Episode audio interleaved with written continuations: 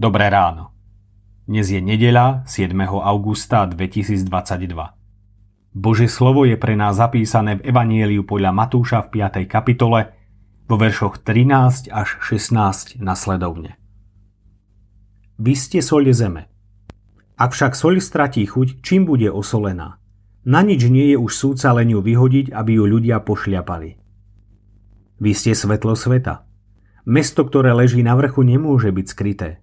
Ani sviecu nezažíhajú a nestávajú pod nádobu, ale na svietnik a svieti všetkým v dome.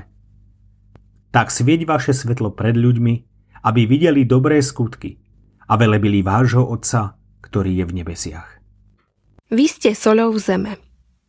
Náš kresťanský život sa má podobať účinkom soli. Sol dáva chuť jedlu, ale dôležité je dať jej len primerané množstvo, aby jedlo dostalo správnu chuť tak, aby nebolo presolené.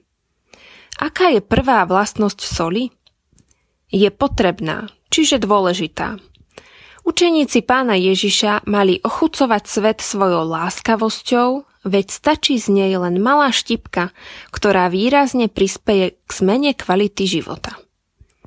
Druhým účinkom soli je to, že soľ konzervuje – Svojou konzerváciou chráni pokrm pred skazou a znehodnotením. Učeníci pána Ježiša chránia a Kristovo evanielium uchovávajú pre všetky generácie, aby nikdy nebolo znehodnotené. V ich srdciach vládne Božia láska, ktorá je nemenná a nádej, ktorá ich posilňuje v ťažkých chvíľach. Po tretie, soľ roztápa ľady. Najviac si to všímame v zimnom období, keď sa technickou soľou posýpajú chodníky, aby boli bezpečné pre chodcov. Náš kresťanský život má roztápať ľady nenávisti a viesť ľudí k odpusteniu a pokore. Po štvrté, soľ očistuje a dezinfikuje. V dávnych dobách bola soľ súčasťou dezinfekčných prostriedkov, keď sa šírili rôzne nákazlivé choroby soľ láskavosti, soľ evanielia, soľ odpustenia a soľ služby sú vzácnymi darmi.